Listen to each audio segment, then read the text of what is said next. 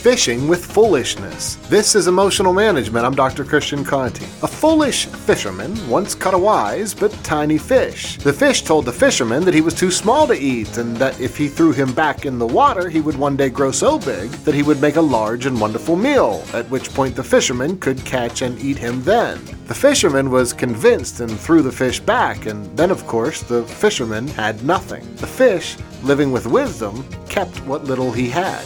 The farmer, fishing with foolishness, lost even the little he had. And from this tale, you might ask yourself will you fish with foolishness in your own life and focus on how what you have is not enough? Or will you live with wisdom and focus on gratitude for even the smallest things that you have? For a sporting chance to catch some wisdom, listen to Emotional Management, the call in talk show on kdkaradio.com.